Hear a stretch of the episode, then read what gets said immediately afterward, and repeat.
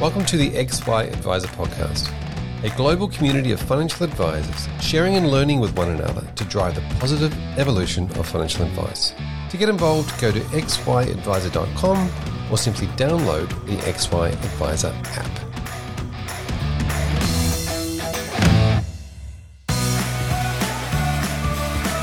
This episode is proudly sponsored by Integrity, your partner for life. Integrity recently launched an exclusive research paper to help advisors understand how to attract and retain new clients. They believe their role in the industry is bigger than just providing products. They want to help create a sustainable industry, educate clients, and support advisors personally in their business. You can get a copy of the report and learn more about Integrity if you visit integritylife.com.au forward slash XY.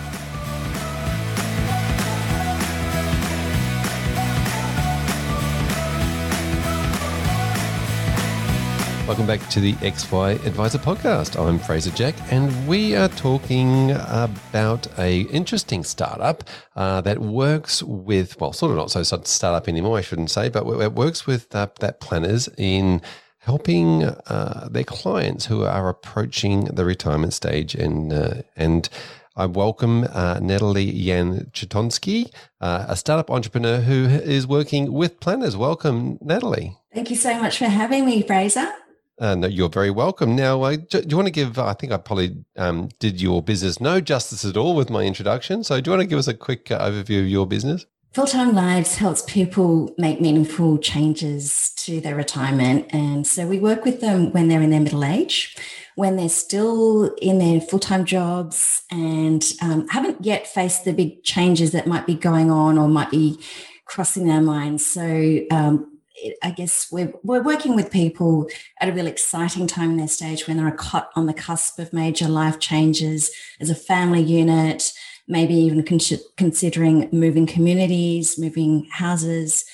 And uh, so we work with planners to help them think about the non financial aspects of planning for the next chapter after life after full time work.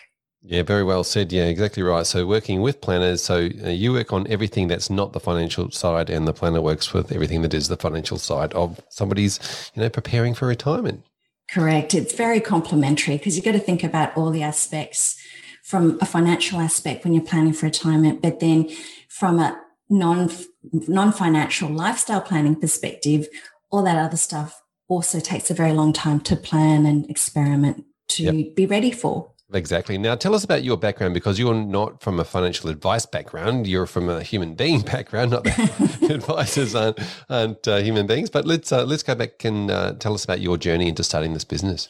Sure. Uh, look, I've always had a, a background in product management. I've worked in a whole range of different sectors, and my during the time that I was in my last job in financial services, it was around um, in the payments industry.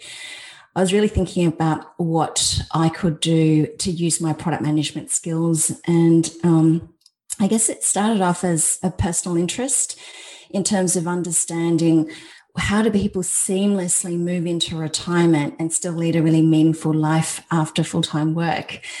And um, so during that time, in my spare time, I ended up interviewing hundreds of people at various different stages of retirement some fully into retirement and were leading really fulfilling lives and doing very interesting things with their time. Uh, others were still on the struggle and would share interesting stories of how it was really difficult, it was different from how they expected to have the time and money that they have always thought that they wanted, but then didn't really have much of a sense of meaning and had a bit of a void in their lives.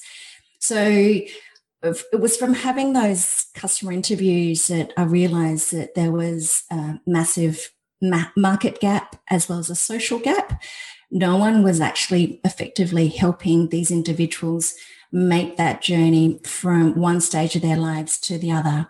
So if you look at young people who are coming out of school, going to uni, coming out of uni into the workforce, there's a lot of support for people going through that end of their career Whereas coming out of a full time career where you've dedicated your whole life to, there's less support. And, and the fact that things are changing, tech has extended our lifespan.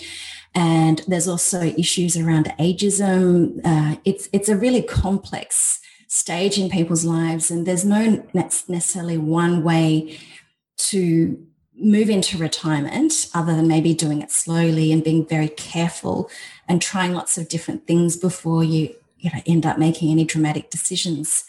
So um, so i realized it was a very underserved market and I was encouraged by a lot of people who were who were at various different stages of retirement saying, "Yeah, if you could build a business to help people just like us, learn about what the different options are, be inspired by really happy stories of uh, different things that people have done, and give us some guidance around the steps that we should go down so that we can do these things and also help others who are much earlier in the retirement planning path.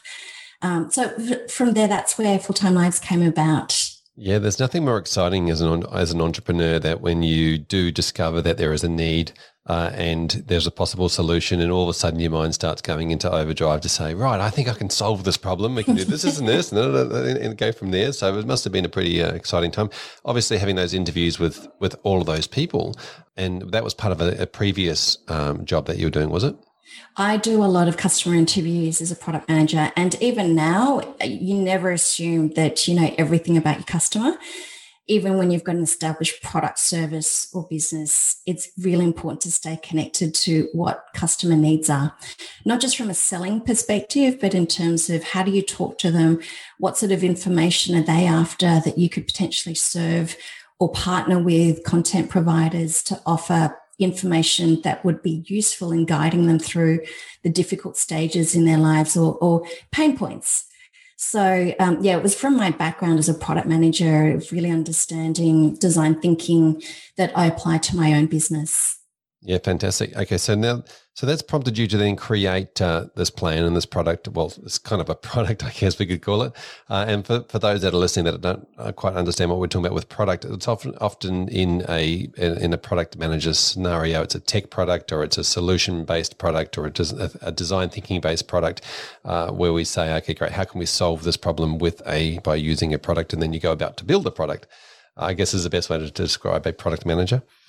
Um, so as we're going, as you're going through this process, and you've created this this idea of you know how do we help these people, and you've worked out that there's a, a, a huge issue or problem with people that are going through that transition from one full time uh, career as a, an employee or as a worker to another full time career as a retired person or no longer working but still needs to fill their lives with full time full time activity.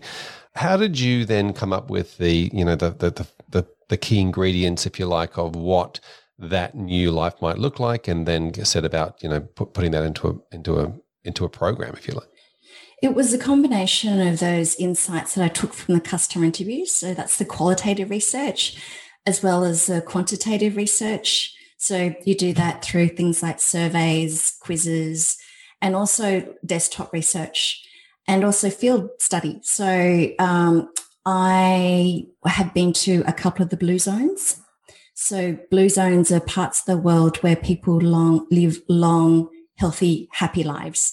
There's about seven of these regions around the world. Initially, it was five, and uh, there's subsequently been two that have taken the nine common factors and applied it to their society in order to lift up the happiness and health health expectancy levels so I went and visited two of them, including Okinawa in Japan and Loma Linda in California, just to be on the ground. Because as much as you can read a lot, what I wanted to do is actually pick up on uh, some insights and observe exactly what it was that made them so happy and lead really meaningful lives. And um, it was probably a combination of constant ideation and iterations of our program that where I brought in a combination of facilitating the content, presenting some of the stories that I've picked up in interviewing lots of people from around the world, that it all came together. Um, so, I mean, I do have a background in running ideation workshops. So that was a skill that became very useful. So, um, you know, at the beginning of the journey of being, you know, looking to how I'd solve this problem in terms of helping people transition smoothly into retirement, I didn't really know what the solution was going to be. Was it going to be an app? Was it going to be, you know, some kind of um, product that you buy off the shelf that has content in it, like a book? Um, and where we've landed is actually facilitating conversations.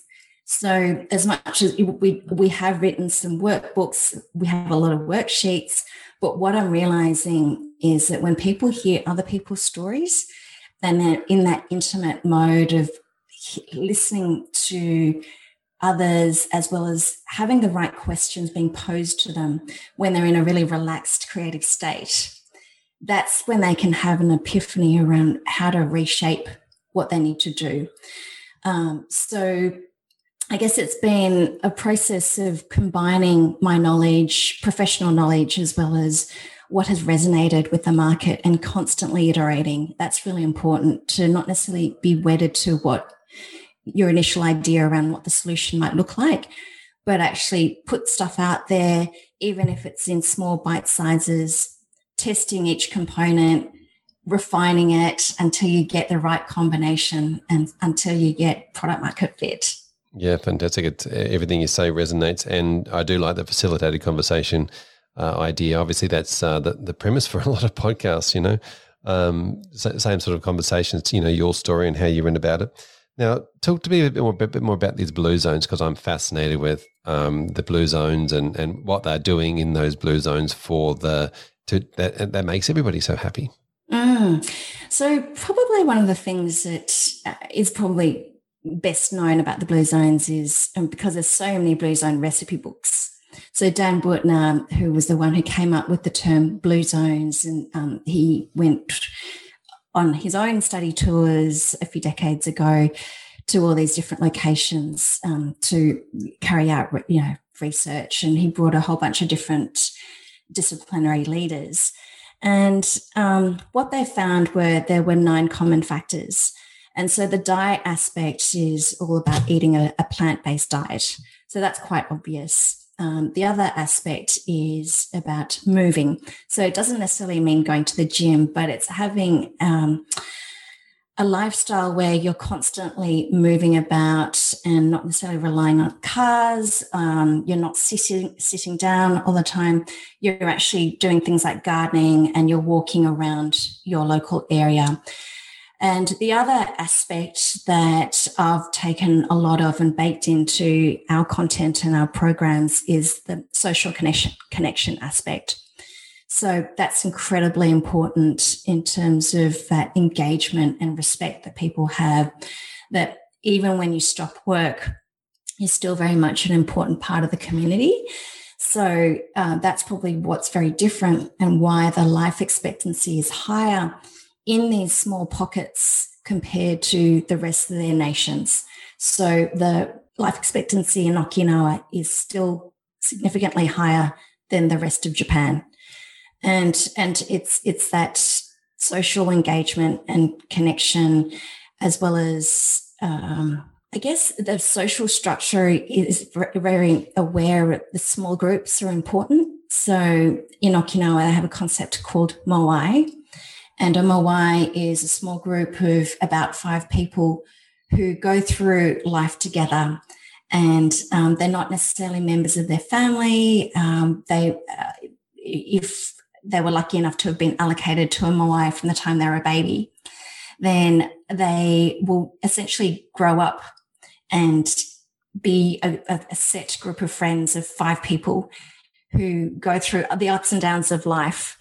And, and I guess the fact that it's formalized says something about the fact that that number of five of five very close people in your life who you listen to, who you share your deepest worries with, and they will support you in time says a lot about something that maybe we can adapt and you know adopt and think about in our own lives in terms of really identifying well who do i want to keep in my life as i you know move from work into that next chapter who do i really want to support and um, give back to and um, really value. So, um, so that's something that's really made me think a lot about who is important in my life, and and equally also thinking about who no, no who not no longer has a role in your life. And you know and because we all have limited hours in the day and you can't be spread so thin. So i've actually you know made some decisions along the way and just learning from my observations and spending time in the blue zones in trying to apply a lot of this in my own life in terms of really deprioritizing the things that are no longer valuable or important to me and that has included a few people that maybe not um, necessarily made me feel that it was bringing out the best in me. Yeah, fantastic. So you're using your analysis brain to turn around and go, right, who, who do I want to have in my very close inner circle um, that I, you know, want to trust with all my um, emotions and feelings and those sorts of things, and then who do I want to have in the sort of the second level out and those sort of things. It, was there many other levels? That It was it, you know, a very close group of five, and then a, a, a slightly bigger social community, and then a larger acquaintances community, or was it? Yeah, definitely. That plays into it in terms of, as you say, the circles of networks. So, um, yeah, so th- there definitely has been quite a lot of longevity research into um, even the role that a barista plays in your life. So, you know, those sorts of day to day engagements of, you know, whether it's the person at the corner store, the barista, your neighbors, you don't necessarily have to just have those deep relationships, um, you know, good friends but those other relationships are also really important. So that's why the um, sixth and seventh blue zone that have essentially reconstructed the blue zone into so Singapore, for example.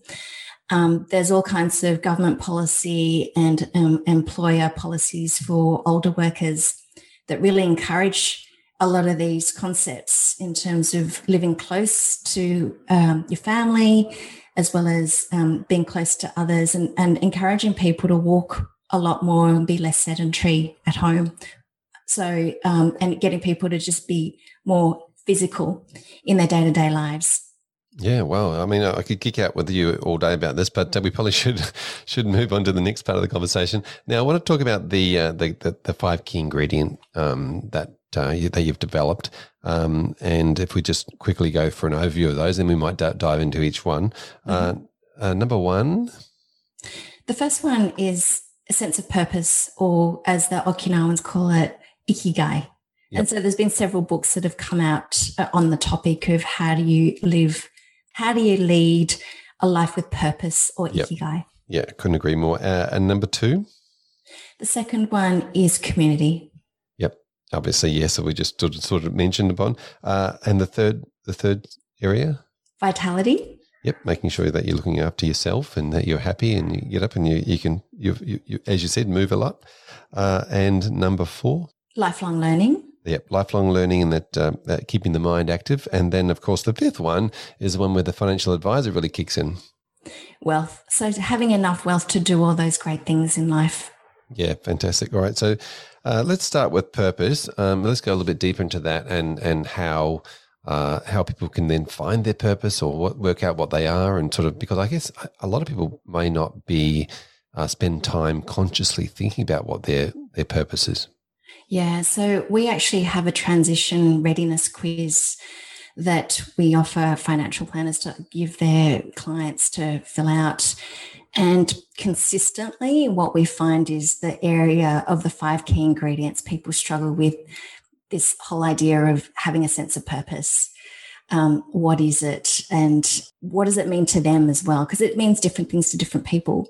But I guess um, how I can easily break it down would be it's it's a combination of activities or one activity or even job or project that brings together your strength, your passion, and also what does the world value in you and what does the world need so those external factors are incredibly important when we're thinking about a meaningful lifestyle because it's not just what you want to do and what you're passionate about that's part of it the other big component is also thinking about where is the world going So that's something that's you've got to, re- and that's where research and also just exploring what your options are are really important. Because if the world's changed, then that's you've got to figure out where is your place in that changing world to stay relevant.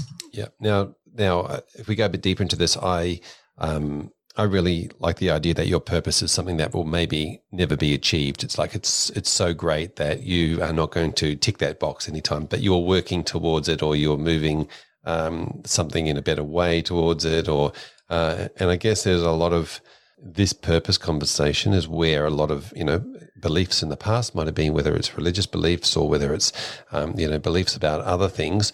These these these the, the greater good, if you like, and I think the Japanese word um, ikigai translates to getting out of bed. What gets you out of bed every day? So that simplifies it. So when you start to think, oh yeah, what does excite me and want me to, you know, get my day started? That's that's a very simple way to really think about well, what or who makes me feel that way. Yeah, and when I when I distill this down into actually, you know, thinking about how you might consider your own, you know, purpose and passions, it's it's kind of like what describe the best activities during the day that you've ever you've ever done or had, or what were the best meetings you've had, and and then what what, what was it about those things that made you really enjoy them? Yeah, exactly. The other way for that we help people think about it is we have an innovation canvas, which I'll, I'll give you the link to so they can download it. And it just asks them a bunch of different questions about the activities they're doing in their lives, as well as their mindset as well as how does the world see them and value them. And, and the question that people get most stuck on, I'd say, would be um, the question around it's we put it towards the end intentionally, and that question is, what do people value in you? Yep. And, and that's that- quite important because obviously it's that feedback me- mechanism that you get from people of, and and that's what I see in the blue zones that people are generally really happy and integrated. They're part of a group. That sense of belonging is just so important. Yeah. So in a way, um, it's it feels to me that it's about uh, what do you give um, before you what you receive in that in that zone. Like how can I how can I be here to give something, and then something comes back to me. I don't know what it's going to be or how it's going to work, but it it, it might be that the more you give, the more you receive. Is that the same concept? Absolutely. And and just yeah, that concept of giving and and and I guess one of the things that comes up when we talk about what gives you a sense of purpose is actually getting people to think about, well, what gives you that sense of purpose and who can you give it to?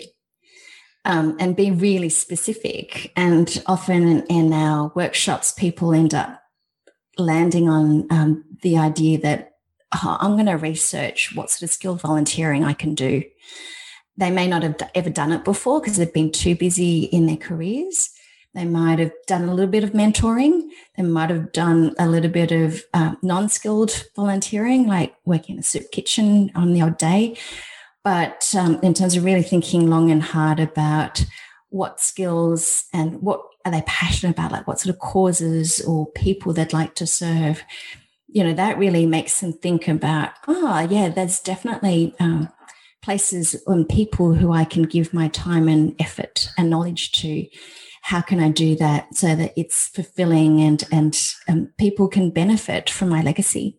Yeah, skilled volunteering. That's a really that's a really great way. That's a really nice way of putting it. Um, now, uh, I, I, also think that you know, just on this topic, that giving as part of a community um, is where it's all at. You know, like if you're if you're part of a community that's a, an association or, or, the XY advisor community, for example, um, you get the most out of that skilled volunteering. That actually putting some putting something into it, uh, and then you know, people react to that and give give stuff back. Yeah, absolutely. Yeah, it, it people often say that they get more out of volunteering than anything else. Um, it just far outweighs what they're giving. Yeah, fantastic. And we'll definitely put a link to that innovation canvas um, in there uh, as well to, um, to, to, for people to be able to, to refer to something. Now, that sort of brings us to the, the second point, which is community. Um, and we did touch on this a little bit, but let's let's go a little bit deeper into that community and how advisors can work with clients to find to help um, their their clients find this community. It's really really just posing the question and getting them to think about what community do you live in, whether it's a virtual community or where do you live, who is your tribe. And you can belong to a number of different communities. But it, it, I guess it, this becomes important in the advisor or planner's conversations with their clients when conversations around right sizing comes up. So, uh, where it typically comes up in conversations is when people think about um, where they might want to buy a second home, like a beach house or country house, with the intention of potentially retiring there. So, um, so I guess when I have uh, had numerous conversations with people in the full time lives community as well as interviewees, some of the negative stories that came out in terms of making a decision too quickly around moving to a different community um, was if they didn't actually just think about the uh, the practical aspects of the home, like you know the number of bedrooms, the price of the home, and um, you know what sort of sort of lifestyle like is it beachy or, or kind of country um, those are things that you, you, can think about and research quite easily but a lot of people um, who i've spoken to did who did struggle and ended up you know regretting the decisions they made is um, when they actually made the major move and maybe you know sold their home in the capital city and um, did do the right sizing exercise and realizing that sense of loneliness because family and friends weren't around them. Um, people said they might go and visit them, but it wasn't that frequent because it was too far away, and or they didn't uh, integrate very well with the community that they moved to. So that's that's something that people need to be aware of when they're considering those sorts of big decisions around where are they going to move to next. It, it's really important to have established a really strong community bond and relationship and you know even doing some volunteering to start with to get to know the locals to build up some friendships to see if that's exactly the type of people you want to spend the rest of your life with yeah, it's a really interesting. It's a lot harder to step back from that. It's a very interesting transition conversation, isn't it? Because it does take time to build those communities and to build those relationships inside a community. Um, and yeah, you're right. If you do move away, you know, move to the the seascape or move, you know, move away to this place where you're going to theoretically retire to, then uh, then yeah, it, it's like starting again with your friendship groups. Absolutely, and that's really difficult for some people so, uh, but then for others who've already, that that's always been where they've spent a lot of time with and have a lot of friends there and have activities already established, then that's a really smooth transition. So, I guess in the conversations that advisors might be having with their clients who might be making those sorts of decisions, it is good for them to ask those questions. Do you have an established community already in that place that you're going to move to? Yeah, and and um, I guess a lot of the time, the financial decisions, which we'll get to, obviously, are are about those about, about these ideas. Oh, yeah, we're going to buy something and move to the beach, and that's going to be our retirement plan. Um, but then uh, I guess the the like you said, some, having some seriously good questions uh, in your arsenal to to talk to those clients about at that moment um, to dig a little bit deeper. Absolutely. Now, the, the third area of this is the vitality, and we sort of mentioned the moving a little bit more. But like, talk to us about this. It's, it's obviously fairly important. It's one of the key ingredients. Yeah, so it's a combination of diet and uh, moving in your lifestyle and not being sedentary. But the other aspect to touch on is spirituality. So um, it is a question that we ask people in the transition quiz. Um, you know, do you have any form of spirituality? And it's quite varied in Australia. Um, so my observation is that spirituality can mean different things in any, of those blue zones. So um, Okinawa, they don't necessarily have the same religion as the rest of Japan. They believe in the spirits being in nature. So therefore, their uh, relationship with nature is very different in terms of that great respect and really um, being very aware of nature and, and the fact that it can change and flowing with it. Um, also in Loma Linda. So their form of spirituality is the fact that it's a seven day Adventist town. So there's about 30 churches in that town, and it's quite a small town. Like it's, you know, got about 30,000 people who live there. So high density of churches. And, and their lifestyle is very much around um, having a day of rest on Saturday. So therefore, their weekend starts on Friday. So when I vi- visited and I arrived on a Friday afternoon, nothing was open, like no restaurants or shops. Um, and even the burger shops were all plant based burger shops. So that's where, you know, where the religion really plays a part in what people eat and what they do when they have um, downtime. They'll spend time connecting with people in the community as well as going hiking in the mountains nearby. So, you know, so I guess that concept of vitality is mental, it's physical, it's spiritual, and it's also social. Yeah, yeah, exactly. Which which is all part of the community. But Now, I just want to touch on this this spirituality part. Both those communities you mentioned were they had the same the same spirituality, right? So it's it's I believe the same thing, and you believe, um, and therefore we're both on the same page. Does that have something to do with it? Like, could it work if they were different spiritualities and within the group? Yeah, that's a really good question. I never really thought about that. Um, it may well be that that's why there is social cohesion. Yeah, you're right, and that has been raised as would the blue zones work in Australia because it's such a diverse country of very people with very different backgrounds. I personally believe that um, acceptance of differences and you know being able to fit into live with lots of different other people could be one thread that would bring us all together. And and even just back to the point about intergenerational communities and workforces that acceptance of people who are different to you. Yeah exactly. I think uh, i think that would probably have to be the key because you, you wouldn't want it to be part of something that you know caused uh, friction. Yeah absolutely now, does it, do they also talk about the concept of like with vitality? Because obviously, uh, sleep's a big part of that. You know, the regeneration and those sorts of things. Is that also part of it? I don't know. I, I it makes sense. Mm. Um, like, yeah, they haven't really analyzed it to that level. Yep. Um, but my research into some of the, um, I guess, the common factors of what makes a long, healthy life, sleep is definitely a really important aspect. Yep. Fantastic. Now, um, they, we we mentioned uh, the um, physically and mentally uh, being a big part of it. So, just on the on the mental side, uh, probably leads us into the, the, the fourth section, which is lifelong learning and, and creating that idea of continually um, taking on knowledge and, and then continually also passing on that knowledge. I guess. Yeah, absolutely. So, um, yeah, that quest for knowledge is incredibly important, in, and it ties back to that ikigai of really trying to stay relevant and knowing what's going on in the world around you. So not or not being completely immersed in just the things that you want to do that you're passionate about and things that you love doing, but linking it back to the rest of the world and being very aware of what um, what's going on and and and improving yourself. So um, yeah, so that's something that we've found uh, is an important trait in terms yeah. of that sense of curiosity and doing something about it.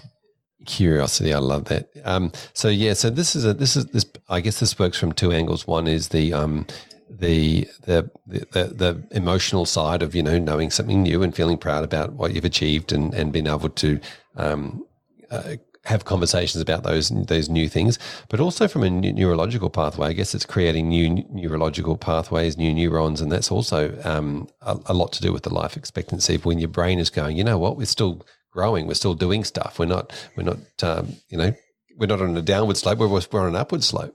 Yeah, absolutely. And the other aspect why we thought it was a really important ingredient to have is that when you look at the new 100 year life model, um, so that's a new model that replaces the traditional model of work, uh, study, work, and retirement being the three major acts of your life. Now that we're living longer and therefore effectively working for more than 50 years, how do you rejuvenate, retrain in between career breaks? So, so during new career breaks, in order to sustain your energy and to keep going with your work, the concept of pausing to take stock and just reflect on well where am i going and where do i actually want to keep going for the next five or six years from a work perspective whether it's unpaid or, or paid work. That retraining and, and, lifelong learning aspect is an incredible um, incredibly important if you want to sustain employment or even kind of come in and out of paid employment to have that flexibility so that you you can always you know keep earning a gainful employment Yep. Um, so there's that financial aspect as well in terms of being able to earn enough to keep going, but then learning about things that uh, can build on your experience and skills and capability that the world actually values and will pay for. Yeah, fair enough. Now uh, that that um, sort of brings us to the the fifth key ingredient, which is wealth. Uh, probably don't need to spend too much time on this one because this is uh, this is where the financial planners come in. Yeah. And I, I guess where we landed in terms of partnering with financial planners was the, the fact that people initially consider how much money do I need to retire? That's often one of the first questions that will prompt people to go and find a financial planner if they never had one before. And so it's also if those um, planners have been supporting middle aged people at some point those conversations will come up. And that's where full-time lives can come in and jointly have those conversations from a non-financial aspect because it goes in hand hand in hand. And it makes those conversations much more meaningful for the financial planner when they ask them well what are your retirement goals? What sort of outcomes are you seeking to get and you know what sort of wealth strategy do, do we need to create for you if the person has actually got a really good idea, not just at a really high level perspective, but actually have tried a lot of the things that they say they want to do, then it's more likely to actually happen. And they're more likely to do something that's not going to be risky because they have never done that before. It's not a radical different um, change for them. Yep. So so how do you like full time lives works with planners? You, you we sort of talked about this is the sort of the content that you mostly go through, but from a practical point of view, um, is it it's sort of workshops that you run, uh, peer groups? T- talk us through that exactly how yeah, that works from the client's point of view. So we offer a number of different resources and tools as well as programs. So depending on how the planner would like to engage with us in order to meet the information needs of their pre-retiree clients. Um, so, and often it's a combination of all those different ways. So we're the ones who will um, provide the non-financial aspects of retirement in terms of regular newsletter content, um, the quizzes, and you know, uh, attaching templates for those clients to fill out relating to certain themes. We also have a, a, starter kit that the planners can give their clients, and it basically is a set of really colorful cards that helps them brainstorm what sort of activities they could be doing um, one step at a time that would be something new and different they can do as they transition from full time work. And then we also do a four module transition program that uh, increasingly we're doing over Zoom. So, um, so, so four module. Yeah transition program that is now that you've worked out all these things then what do you need to do about it is it um, it actually takes people through all of the content that we've been talking about today in a workshop form, forum so people have the opportunity to go through more of a structured approach in applying this content we've talked about today through um, thinking about the world around them, how that's changing, then ideating on what they can do. So, like, say, for example, thinking about ikigai, what does that mean to them? And then breaking that down to a 90 day plan. So um, the first step they need to take is like run a one week experiment. So between weeks three to four of the program, they need to have taken one aspect of their 90 day plan, done an experiment, and then report back to the rest of the group how did they go in the last week? Um, just as a way to show themselves that you can actually get going no matter how far off from retirement you are to actually um, start to think about well what do i need to do if i do a little bit each week? And um, and uh, teaching them an experimental approach that you haven't failed just because you tried something and it didn't quite work out the way you expected.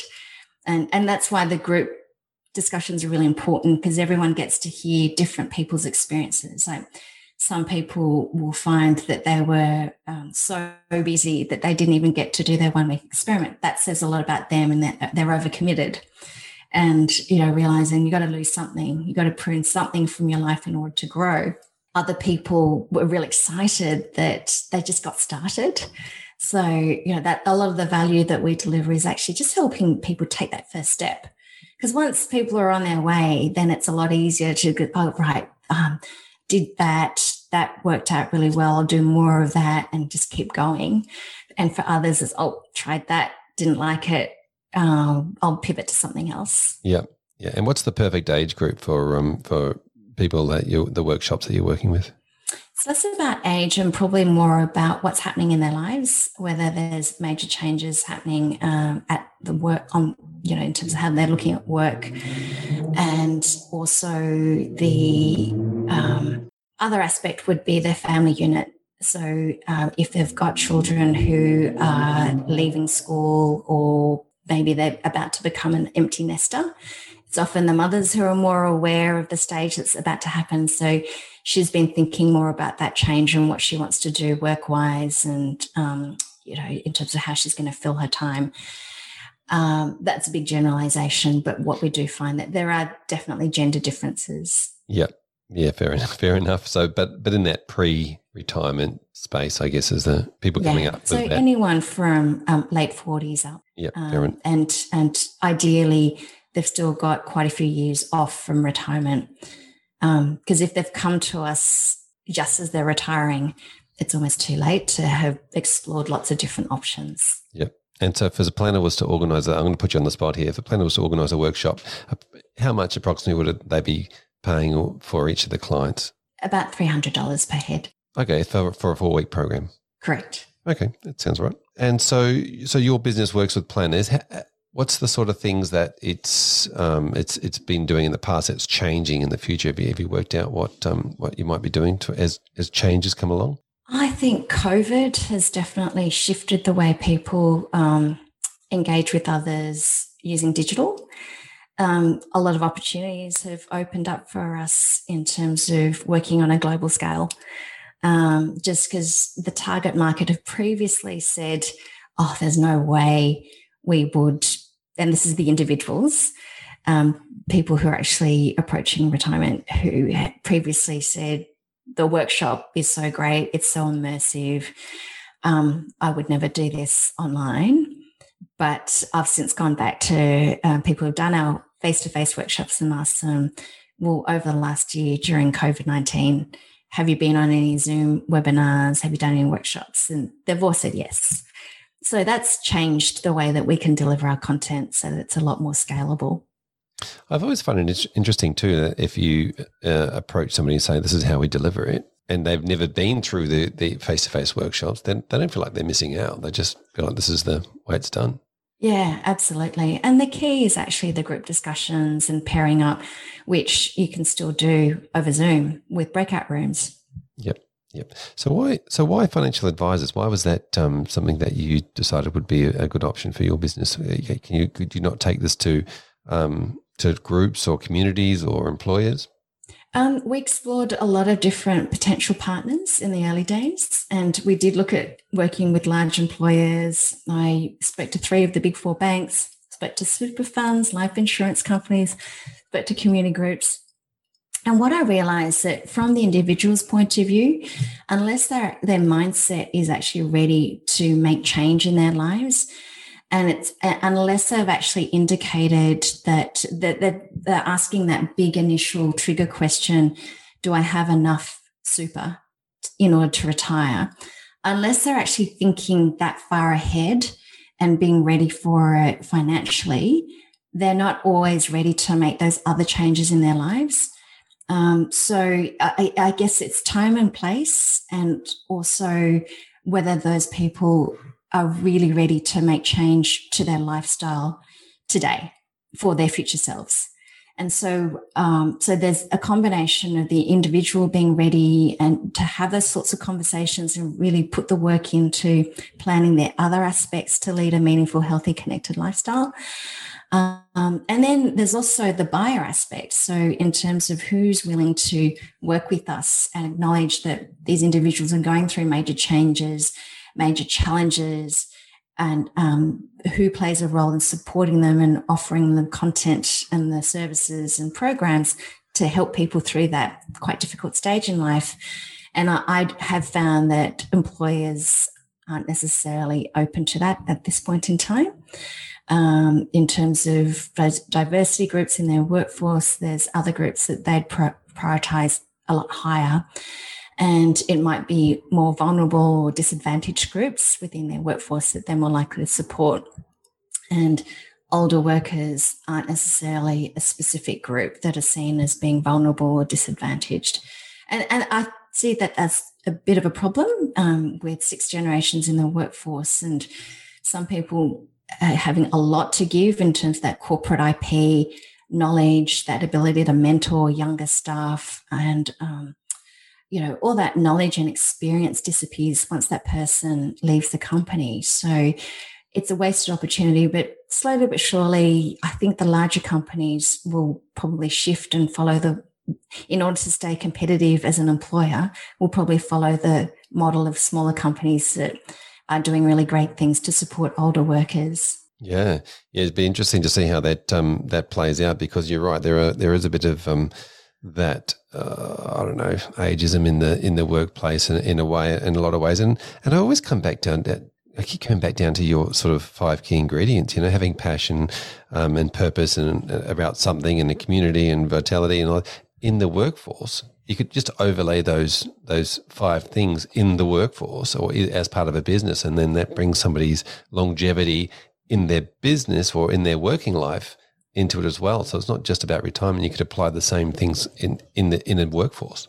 Absolutely. And you could argue that the five key ingredients are important for anyone at any stage of their lives. Yeah, fantastic. So, uh, well, thank you so much. As a, as an entrepreneur, I've I've loved the way that you've gone about um, structuring the, the the your business or building your business off the back of some really great research and, and some really uh, good understanding of what the problem was and the and the demographic and, and understanding how you can make some real change in people's lives and uh, and help them out. So, so thank you for coming on and, and having a chat to us. Um, if if planners want to get hold of you, what's the best what's the best way they can find you? Best way to reach us is at fulltimelives.com. And, and also, we have a white paper for financial planners for them to get some tips on how they can support their clients through a 100 year life. So I'll give you the link to put in your show notes. Yes, fantastic. Thank you, Natalie. Really appreciate uh, your time and energy and what you've done for our community. Thank you so much for having me. Well, there you have it, another episode of the XY Adviser podcast. And it's now time for amazing part of the week for, for, uh, for Em and I to do some shout outs. G'day, Em. Hey, Fraser. Let's do it. Let's do it. Uh, who are we giving All a right. shout out to today? Today, I want to give a big shout out to Michael Laws from Affinia Advisors has kicked off a space specifically for advisors in the Affinia license on XY as a way for their advisors to connect, collaborate, share ideas, ask questions, and really improve um, just in how they're running their businesses, delivering advice, all, all, all sorts of things. Um, some awesome conversations in there already, and we're really excited to support these guys and help them create a really great, valuable, thriving space for their current and future Affinia advisors.